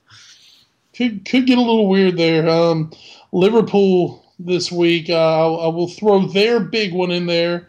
Is um, the Benfica uh, wonder kid uh, Lazar Markovic, the 20 year old uh, Liverpool in the final stages of securing a 25 million euro transfer. Uh, Markovic is set, uh, the, uh, I believe he's Serbian, is set to be one of the, you know, real next up and coming uh, attacking players in football, and Liverpool getting in on him early. Uh, that's our exciting news of the week. Of course, Xherdan Shaqiri still out there, uh, maybe coming to Liverpool. Uh, Liverpool, you know, we've we've been we've been connected with a lot of, you know, Liverpool's not going to pay for the forty million dollar guy, mm-hmm. but Liverpool's looking to make those 20, 20 million pound signings of guys who should only get better in the future. That's more the Liverpool buying mode at this time. Uh-huh. So a lot of younger guys, uh, like we said earlier, Divock Origi in Liverpool for a medical. So uh, you know, exciting, exciting times at the pool. Well, that would be great, and I, I, think you're right. It'll be exciting to see at, right after the World Cup finishes the flurry of transfers that will finally probably happen as as coaches and players alike start to focus back on playing for a club instead of country for just a little bit. All right, that is your soccer for the week. So let's move on to another very English topic. Uh, the Open, the Open Championship, will be taking place uh, this year at at Royal Liverpool. Liverpool. Royal Liverpool. You'll never golf alone. Oh, you'll never golf alone. I wonder if Stevie G is going to be a bag boy. Uh, I hope it's not raining just, out there. I just I just hope he doesn't slip. There you go. Um, so do you do you have any predictions? It should be noted that uh, the course this year is playing longer than it ever has. Uh, interesting of note, it was held three times between 47 and 67 uh, and was never over 7,000 yards. And then in 2006 was close to 7,300. This year it's over 7,300. Uh, a very challenging course, as just about everyone uh, in uh, England is, of course, especially on the Merseyside of England. Um, thoughts? Uh, do you have anybody you're you're looking out for? Any any favorites you want to throw out there? Tiger, obviously, this will be his first major championship go of the year. Tiger, Tiger Woods, y'all. No, I'm not picking Tiger by any means. Um, it might sound kind of like, yeah, whatever. He's just saying it. Um, you've always got to watch out for Phil Mickelson at yep. these kind of courses. He's very good at the links courses that you find over in uh, in Britain. Mm-hmm. Um, he's very, I believe. Oh, don't quote me on this. I, I know he's won the Open at least twice. I want to say three times. He's won the Open. Um, apparently, he's been He's been in Britain for the last couple of weeks preparing for it, uh, just for the simple fact that I don't know a lot of golfers, mm-hmm. and because I like old Phil, I, am I'm gonna I'm gonna go with old Mickelson. I am gonna throw two out there. I am gonna go. Uh, I'm gonna throw Hunter Mahan out there, uh, a young guy who has yet to break through in a major. I think this could be his time, and a guy that's that's won some big tournaments before. Uh, Graeme McDowell. Uh, out of uh, Northern Ireland, uh, I think he has a chance. He has always come up big in these kind of situations. I think those are two guys to look out for, but a lot, lot, lot of big names, including Keegan Bradley, Justin Johnson, Martin Kaymer, uh, Matt Kuchar. Uh, and some of the ones that will not be there include uh, Tom Watson, Greg Norman, and Nick Price. So the tournament will be a little sadder for not having them, but it's sure to be a great open on Merseyside, England. Um, are, are, are we going to see? Could this be the last chance to see Suarez? Is he going is he going to run out of a bunker and bite somebody? talk um, about a hazard. It is. It is. Yeah, talk about a hazard on in Liverpool. Uh, it is a non-FIFA sanctioned event, so there's nothing stopping him from being there and attacking. Hey, uh, hey, that's what he does best, no matter whether it's his feet or his teeth. Well, you know, uh, the one you just came up with, Graeme McDowell, the Northern Irishman. You know, uh, another fine Northern Irishman there who's doing great things in Liverpool. Of course, the great BR, Brendan Rodgers. Will those two uh, maybe country mates, uh, you know, come together and Graham just play a really exciting attacking style of golf? which ultimately leads him to finishing second when he gives up three exactly. on the seventeenth. And then he and then he can he can finish second. That'd be great. Yeah, it's not a bad finish. Second's great. Uh, I believe that gets you into the uh, the Champions League of the PGA Tour. There you go. Um, so that is our yeah, that's our great golf preview. Um, looking at the rundown, uh, do you want to talk a little basketball? Do you want to spend sixty seconds and talk about where LeBron can go? Because God forbid, you know, SportsCenter talks for less than half their show about it. Now uh, this Le- Le- LeBron you speak of, he's a basketball player. I I believe I believe he plays basketball. I've heard he like tried to play football, not our football, but the the American football, uh, and wanted to maybe play a little bit of that. But I I, I think he plays basketball. Interesting, interesting. Okay, he's no uh, Tyler Zeller. Let's talk about him. Apparently, he's tall and he can jump. So let's talk about him. Sure. All right. Um, in in five words or less, where where do you think he ends up? Oh God, Cleveland. I, th- I think that's the best answer you could give. Oh God, Cleveland. God, Cleveland. Um, I'm going to tell you, man. Right now, he could do, and this, you know, folks. I think of Cleveland in the same breath as I think of the Dutch and the French. Yes. Um, it's such a good opportunity for him to go back right now. You know, Kyrie Irving is such a good young point guard. They they've really got I mean, they've got a nice team assembled right there in Cleveland. Mm-hmm. To me, all they really need is that one go-to guy, and who's more go-to at this point than LeBron James? Yeah, I, I think I think he could go to Cleveland in a weakened Eastern Conference. Why would it be weakened? Because Miami would suck at that point. Yes, yeah, especially if uh, Bosh ends up going to Houston or somewhere else as well. Exactly. I don't, I don't think Bosh goes. Bosh definitely doesn't go back without LeBron. I don't think he's going back with LeBron. Um, I think Cleveland could be poised to be coming out of the East and. Uh, you know, suddenly all those ashes of LeBron jerseys, uh, people will be trying to fish them out of whatever landfill, uh, also known as Cleveland's downtown, uh, that they can find. Uh, it will be the biggest re-jumping onto a bandwagon that you will have ever seen in sports history. I, I saw I saw it bandied about that if he doesn't go back to Cleveland now, it will be an even bigger heartbreak for Cleveland. I find that sort of hard to believe. I find it. I, I don't believe anything could be worse than when he actually left. At this point, he's just considering going back. I don't think if he if he goes to New York or, or Chicago or even back to Miami, I don't. I can't really believe it would be that big of a heartbreak again. I'm sure they'd be hurt, but I, I don't imagine it'd be as bad as when he left. Well, I, I just I believe I completely believe it's going to be between re-signing with Miami or going to Cleveland. Um, when he left Cleveland, his reason was, you know, you haven't put pieces around me. Right. Well, you know what, buddy? There are better pieces right now in Cleveland than what you have in Miami. Yeah. Yes, there's no Dwyane Wade, But hey, this isn't the Dwyane Wade that he signed with three years ago. Oh yeah. This is obviously this is a shell of that Dwyane Wade. Um, For better, Delonte West is not walking through that door. no, no, no, he's not. I mean, it's just Cleveland has the opportunity to be so good. They just need, you know, it's it's like a big jigsaw puzzle, and they just need that last piece to really put it in place. And suddenly you look at it and go, "Oh, okay, now I get it." LeBron could be that piece. He could go back to the one place that hates him so much that would instantly become his uh, fans again. Yeah. It, it, it would be maybe the most heartwarming story in uh, maybe in ever in the NBA. But of course, then something would happen, and he would never win a title in Cleveland, mainly because it's Cleveland. Oh yeah.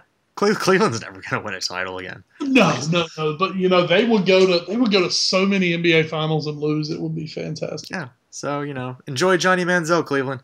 Oh, Johnny football. I'm, I'm a Johnny football fan, so we'll see what happens there. Yeah. Um, all right, as we hit the zeitgeist, uh, before we get into our So Raw update for the week, uh, I want to play a new game with you this week. Ooh, I'm gonna I'm gonna call it Crash. I want you to think back. Have you have you attended concert, musical concerts in your life, Wes Bradshaw? I, I have, and some of them I even realized I was actually there. Oh, well done. You were lucid for some of these. Um, so here's the question. Uh, in light of one of my favorite bands in the world, uh, Linkin Park, they recently crashed a Vans Warp Tour event and basically got on stage. Uh, nobody really knew they were coming until about the day of. And uh, every other group that was there basically came on with them and played with them. And it was basically a gigantic jam session of a bunch of different bands with them. So, my question to you, Wes Bradshaw what is one concert you've been to in your life that you wish had been crashed by a band you loved? A band that I loved. Huh. Crashing a concert you went to.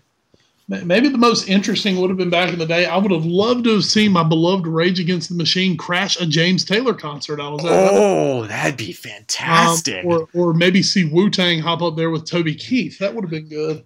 Um, man, what what would have been cool? Um, hmm, I don't know. This is one I, I, I wish I'd had a little time to think of. You know, uh, I've seen some really cool little pairings. You know, um, uh, Darius Rucker opening a few years ago for uh, for Kenny Chesney, and then they played together during the concert. That was that was a cool little deal. You know, you had the whole Hootie plus uh, Kenny thing. All the frat boys just couldn't live with themselves after that. It was so great. Um, yeah, I would- would have to go with Rage and um, James Taylor, though I do believe. That's a really good one. Um, this is going to be a really weird one. Uh, this was the first concert I ever went to. This was in Greenville. Uh, Radio station there put it on, and bands like uh, Breaking Benjamin, Puddle of Mudd, even though I didn't really like Mhm. Puddle of Mudd, were there, uh, as well as Parmalee, who apparently have turned into a country band, which I Uh, that, that's the word. which I don't totally understand because when I saw them, and this was granted in 2004, 2005, uh, they were very much an alt rock band. Exactly. You know, I, I suddenly my wife said something like they were on the country station. I'm like, by accident, and she said no. they- I said, but I saw them in concert like three times, and every time they were a rock band. What the hell? Yeah, they they were definitely rock band. They were actually they were my second favorite group I saw there. I saw a lot of groups. They were Uh, they were very good, uh, and now apparently they're country. So sorry, guys. whatever, Um, I would say, yeah, I would say that concert uh, would have been crashed uh, by by Sara Bareilles. I think would have been a, and this is the Sara Bareilles I saw back when she was a young a youngin and was full of sass and bitchiness and just don't give an fness. And when she was like a, an actual pop rocker, uh, in the vein of oh, what are what are her predecessors that now that now have completely like Fiona Apple, like people like that. Just to hear her come out with her piano and just rock with people, I think would have been tremendous. maybe maybe maybe Liz Phair or something like Oh, that. Oh, I love Liz Phair. That's Liz that's the one. Liz Phair's fantastic. Can, Flaming uh, Lips, Can- Here we go. Can- Canada's own, I believe. Oh, was she Canadian? Oh, I lost I- respect for her, but it's all good. How dare you? My, my, my personal favorite Cana- Canadian, I believe, Alanis Morissette. Oh, maybe that's who I'm thinking of. Let me. I got. I got to do a quick check on this. Not we're that- Not um, that, not I mean, we gotta love Alanis Morissette because we know what she did to uh, to Dave Coulier. I mean, she did some pretty kinky to him in a movie theater, apparently. So that gets mad respect from me.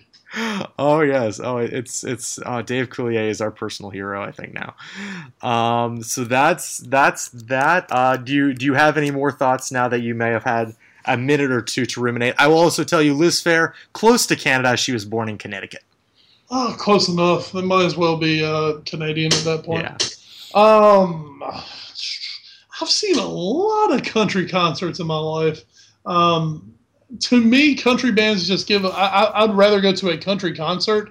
Mm-hmm. Not that I'm going to sit there and listen to it in the radio on the radio all the time. Mm-hmm. Um, just love a good country concert. Uh, so as far as that, you know, I would have personally. I think George Strait could crash anybody's concert and it would just be awesome. Uh-huh. I mean, could, could, you imagine maybe like Slipknot playing and then, uh, hey everybody, hey everybody, it's me, George Strait. Oh, he, he they're like already eight people. He'd just jump in with his fiddle. It'd be fantastic. I mean, it would be fantastic. I mean, you know, maybe maybe get Charlie Daniels. Um, yeah, we get Charlie Daniels, George Strait, and uh, and, and Puddle of Mudd. Why not? Let's throw. Oh it. yes. Oh, the the the, the bluegrass Slipknot covers you never knew you wanted. Just like Hayseed Dixie, the uh, ACDC uh, bluegrass cover band. Uh, speaking of ACDC, uh, as you know, this was the World Cup of CONCACAF Thunder. Every time somebody said that, all I heard in my head was the opening uh, part yeah. to Thunderstruck by ACDC. I thought you were going ACDC. I thought we had another Thiago Silva joke coming. So. Oh no no no! Although I will be honest, that actually started with me chanting uh, uh, Drogba when uh, da da da da da da da Drogba. All right, can we edit that out by any chance? No, not at all. That's staying in. Yeah, I'm gonna stop singing now. All right, but you can stop singing, but we can now hit the So Raw update of the week. I will let you give your update, and then we'll talk about the WWE Network. Yeah, that's not a problem. Uh, so Raw this week. It's a week of actual news. Yay! Um, and the big news, not good news for WWE fans. Daniel Bryan, uh, of course, was going in for a second neck surgery. Now they've done some MRIs on his shoulder. It looks like he's going to have to have shoulder surgery as well.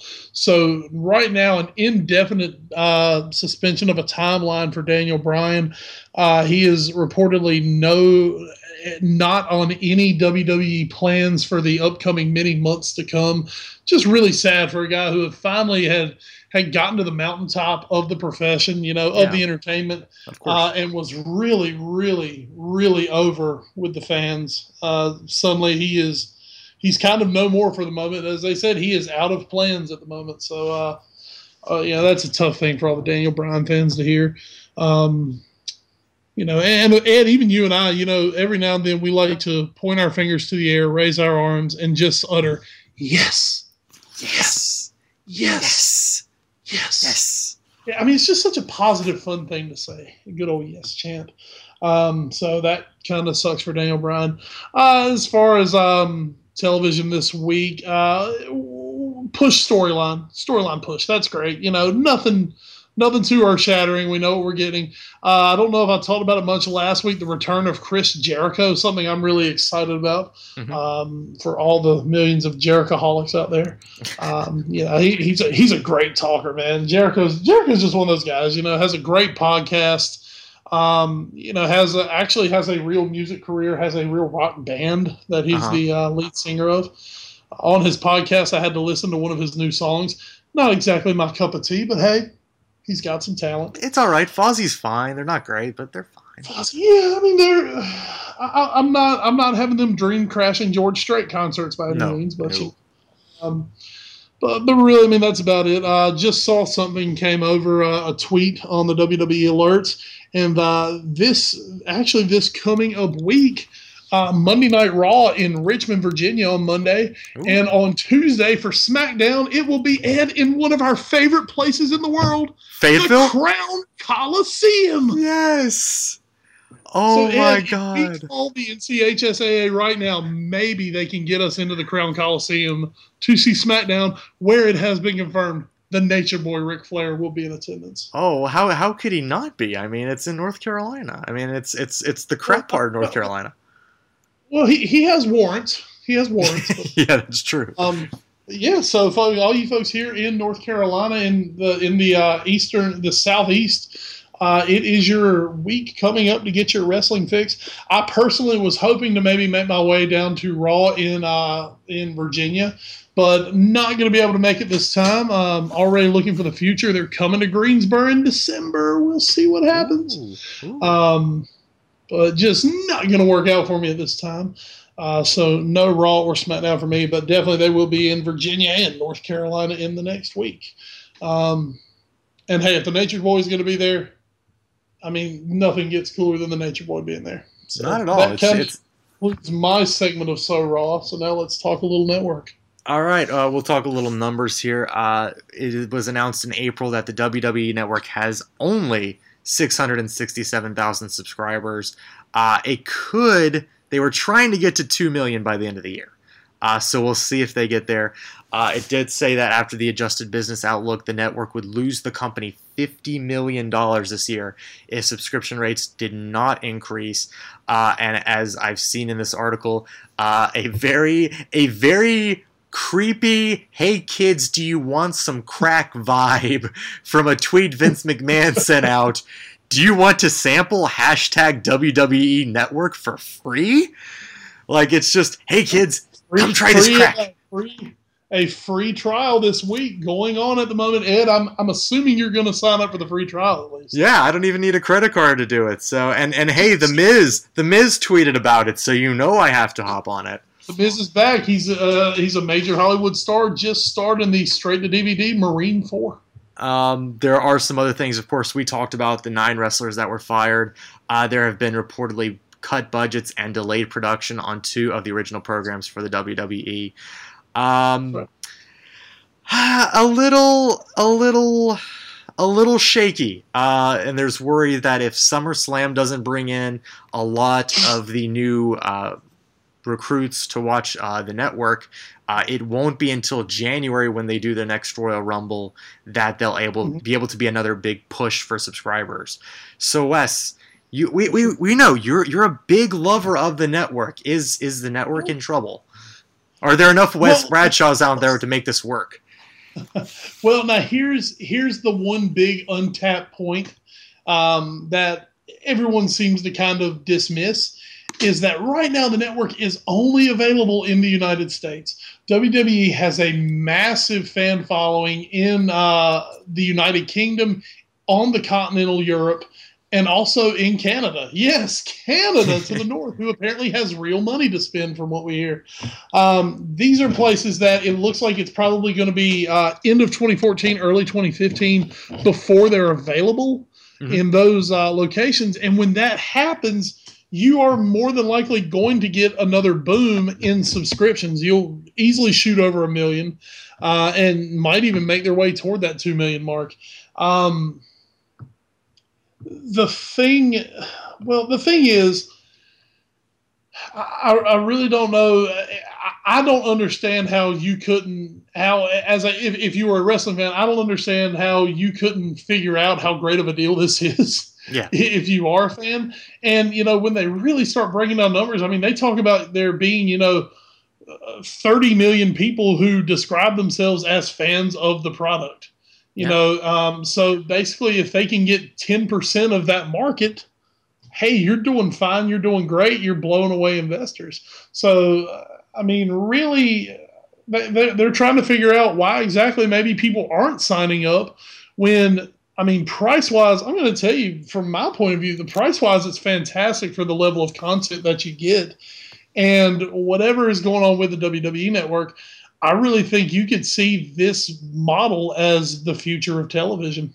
Not, I, I completely agree with that, and not not to sound like a complete shill for them, but what it, what exactly is the price, and what exactly is the content you get? Because honestly, I, I don't mm-hmm. actually know. I would love I would love to be this product placement. I would love to be getting free stuff from the WWE right now.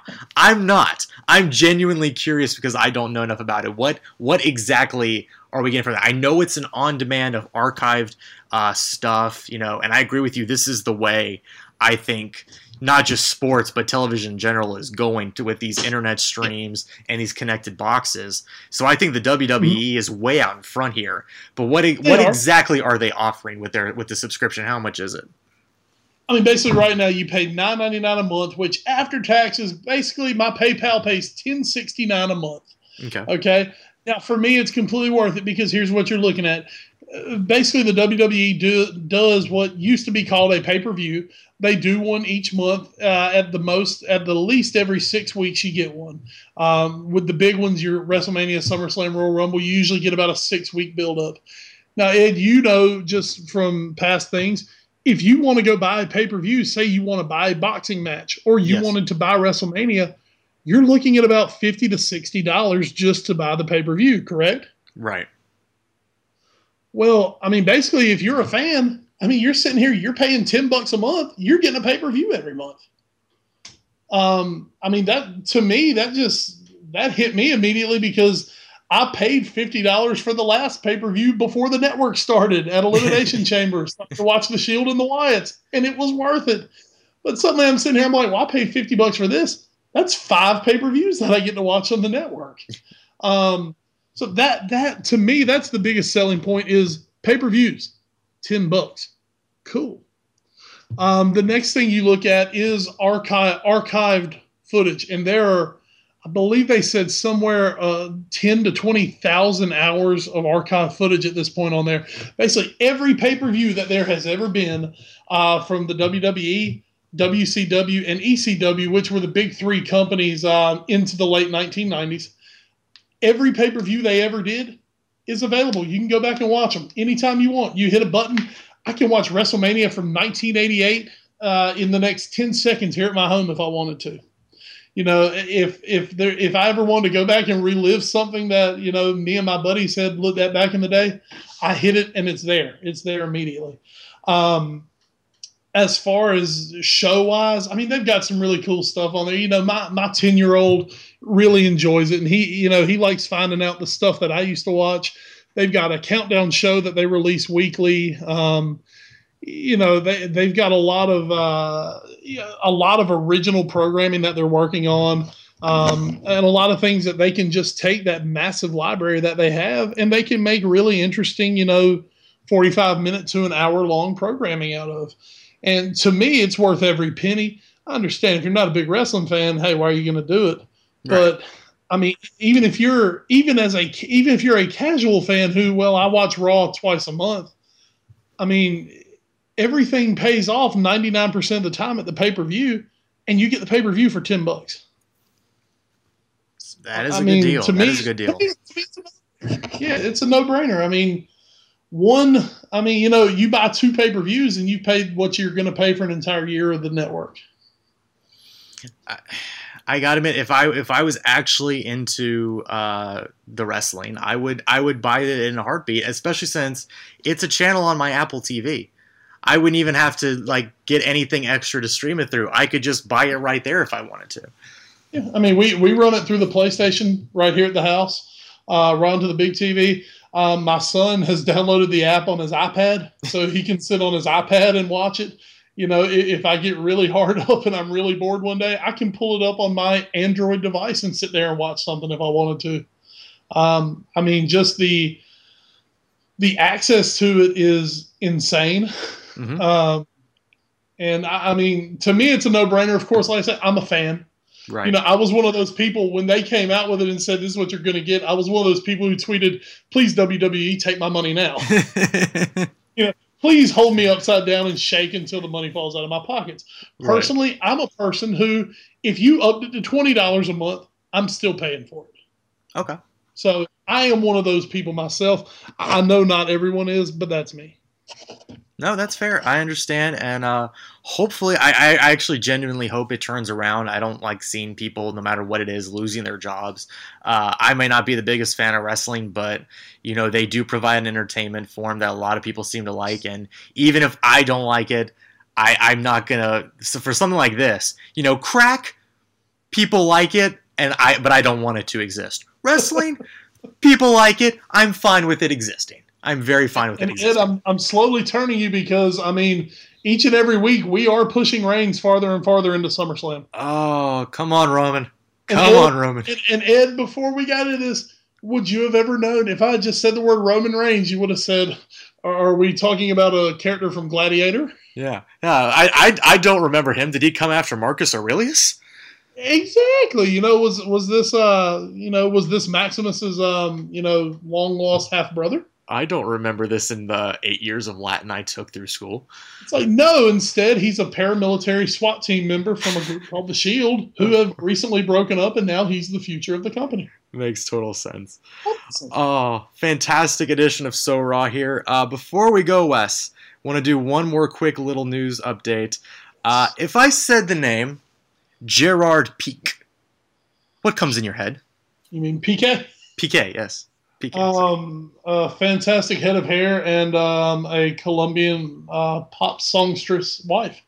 Ah, well, you can now add 123,000 in chips at the World Series of Poker 2014 main event because that's what he currently has. Gerard Pique is currently playing in the final event here at the uh, the ten thousand dollar buy-in for the 2014 World Series of Poker, among other greats like Phil Ivey, who has been somewhat called the Tiger Woods of poker, uh, among others. And he right now PK is definitely holding his own.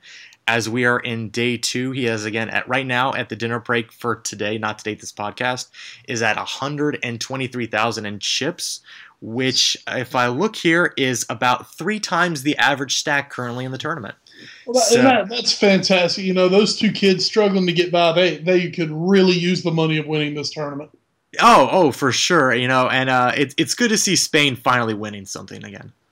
I mean, really, you know, it, has been a as we've uh, covered, it's been a tough month for the Spanish, not just on the field, but also uh, in the referee box. Yes, remember, remember, Spanish football is uh, is alive. Spanish football about a month and a half ago, Spanish football was alive and well because of the Champions League and uh, La Liga, and now a month and a half later, no, Spanish football is dead again. It's it's totally dead. Oh, and it'll never be back. Oh, never, never. Everybody, we should we should just start playing like the Germans. It's it's all about the Germans now. Exactly. When five years ago it was all about the Spanish, now it's all about the Germans. Oh, I, I can't. And in five years, maybe it'll be all about the English. Oh, die Mannschaft. Oh, does everyone uh, does everyone want to uh, fill themselves with heartache and uh, pretend you're basically a Red Sox fan before 2004? Uh, come hop on the Tottenham bandwagon too if you want to feel that. Hey! hey! Oh, I can't wait to see all those guys from NC Spurs this Saturday. It's gonna be fun. Maybe I'll actually get my shirt this year. Hey, you so, you yids have fun, okay? Hey, hey, uh, we, I, meant we, to say, I meant, I'm sorry, I meant to say kids, and it just came out yids. Please. Hey, we're cool with that. We've adopted that phrase. We're fine with that. I, I am totally a Yiddo now. Um, hey, have you seen? You see, just remember when you see Jesus Navas, you know, you know what I'm going to say there. Yeah. Have you seen our uh, Have you seen our new kits for this year? Our purported new kits. Uh, I have. They're looking pretty sharp. I I didn't think I'd like the yellow. I kind of like the yellow. Um, also, the Liverpool third kit came out this year. Apparently, they will not make your eyes vomit. Wait a minute. Me, I, I have not seen this. I saw that their I believe their road and home are basically unchanged, right? That's right. Uh, well, let me think. Um, the road has actually gone uh, yellow this year. It's a yellow road. Oh, okay. It's a, it's oh. Like a, oh. it's a yellow road, but the third kit actually looks pretty snazzy. A black, um, I just black pulled it up. Red, black and red stripes. You know what? I kind of like. I kind of like all three of your kits. I, I I even I, the the red one looks a little more simpler, if I yeah. may say. Uh, but God, those black ones look good. Yeah, I, I, was excited, especially once again after last year, literally physically made you rich. Yeah. them. Um, it, it's it, it's going to be nice to look proper on the field again. I'm not. I'm not the biggest fan of how uh, Gerrard and the one beside him have uh, the the top button buttoned. I like. I like. I like the collar on the jersey. I just like it without mm. the top button buttoned. Well, well, that's that's an old school Englishman, which uh, yes. uh, G is. Uh, you know. But who's that beside it? Either either Sturridge or Sterling is beside him, and I don't think he's an old school Englishman. I believe it's Sterling. I don't have it up right now. I saw the pictures a couple days ago. I, I believe it's Sterling on there. Um, no, he's uh, but but he he's working hard to be an old school Englishman. Um, you know, he's ready to underachieve after coming back from the World Cup. So. I also must say I like your uh, I like all your keeper kits except the uh, the purple one, but I like the uh, the black one for the road and the uh, the white striped one for the third kit. That's yeah, that's pretty good. I'm, I'm not big on the purple one myself, but I do enjoy the other two. It's uh, it, it reminds me of Arsenal a little bit. All, all I see in that is Simon Mignolet. Oh, he's he's uh, he's back, and it looks like Reina may be back this season too because nobody wants to buy him. Oh, why would they? Yeah, thanks a lot, Barcelona. Uh, are we still doing this podcast? Oh, why we are. Okay. Um. Well, anything else you want to say before uh we we talk to the people next week about the uh the World Cup finals that will take place? I would just like to announce the um, joyous moment where uh, summer baseball ended. Yes. Uh, on a field in Washington on Tuesday night, uh, Washington, North Carolina, as uh, South Edgecombe fell in the second game of their double elimination tournament, and uh, it means I no longer have to coach baseball this summer, which in a way bums me out. But in a much bigger way, I was I was really tired of having to go out there with that group. So. Uh, well, thankfully, uh, no, I, I don't. I don't believe they do. Unless those are all. I will say this. Uh, thanks to all our listeners on Podbean.com and on iTunes. Uh, I get an email about every other day to every three days, I'd say at this point, of a new notification of somebody following our feed on Podbean.com. So uh, I thank a lot of you guys out there who are listening to us. Uh, I also want to say uh, while you're creating an account on podbean.com, uh, customize it a little bit. You know, don't when when you just have your name as my podcast.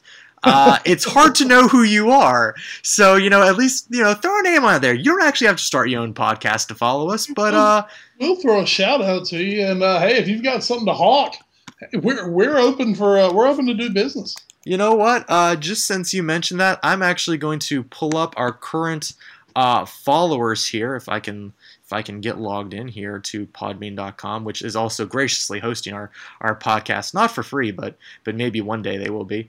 Um, we do have we have our followers, and I'm going to list the ones that are actually named right now. Uh, Reality Radio, Amy Curillo. Uh, I hope I pronounced your name right. Uh, a, an actual James Rodriguez. I don't believe it's James because his. Gotta believe it. I'm gonna believe it really is James. Uh, if if it is, he really likes uh, the game Wolfenstein: The New Order, which hey, great game. Uh, we're also followed by uh, the Pill, the podcast, Monster Moon Radio Network, and Annette Thomas. So thank you all, as well as the other uh, bunches of people that are following us. And again, I, I, keep seeing all these my podcast sites following you. Throw a name on there. Just let us know who you are. And let us know where you're listening from. So, but again, thanks to all our listeners out there. Thanks to Podbean.com for hosting us. Thanks to iTunes.com for hosting us. And uh, of course, if you want to subscribe to us, you can go to either one of those two places. If you want to get in touch with us, you can also get us on Twitter at All News Sports Show, Facebook.com slash All News Sports Show. Email us allnewsportshow at gmail.com and mail us your letters, your parcels. Please don't mortgage your house and don't send us any live animals to 1701 Sunset Avenue, Suite 201, Rocky Mount, North Carolina 27804.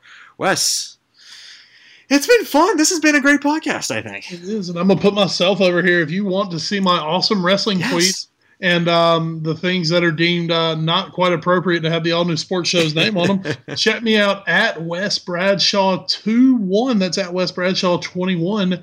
And um, Ed, you're about the same way as I am. Yes, I am. I'm at Edward Greene, E D W A R D. Green like the color with an E on the end. There's no space between those.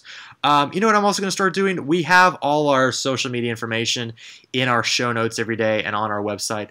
I'm also going to start putting our, our personal Twitter feeds in there as well in case you guys want to follow us on there. Because right now I just have at All News Sports Show in there. So if you guys want to follow us as well, those links will be in the podcast description. Just click on them, especially if you're listening on your uh, your iPhone and you've subscribed to us there. Those are uh, those links are hot click are hot links, so you can click on them and they will take you straight to either Twitter, Facebook, or your web browser. Right. And it, uh, well, just to let the people know, I believe after next week with uh, Nick Petrovich joining us, the week after, I believe will be the debut of uh, producer Dez.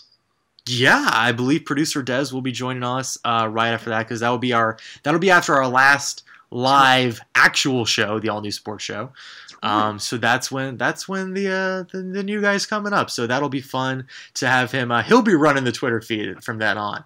So if you really want to get Wes Bradshaw's profanity laced tweets, you're gonna have to hit up uh, at Wes Bradshaw twenty one. Absolutely, because um, season three of the All New Sports Show rapidly approaching. Uh, first Sunday in August. Yeah, so it'll be the day after. Hopefully, that's right. Uh, will be on board with that. So uh, it, it's going to be a lot of fun. So again, thank you all for listening. Uh, check us out on all our various things. Click on everything you see on ESPNFC.com. Uh, everything. There's so much great stuff on there.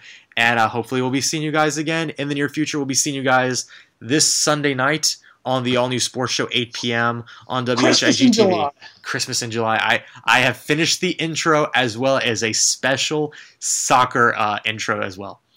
Well, I've got my parka out of the uh, out of the closet upstairs. I am ready for those chilly temperatures. Oh, I can't wait! It's it's going to be great this Sunday night. Hopefully, we'll be crowning a German champion. Uh, so, from all of us here on the All New Sports Show, the podcast, have a great week until we talk to you next time. Good night, everybody. War Pig. War Pig. Oh, I miss War Pig. Oh.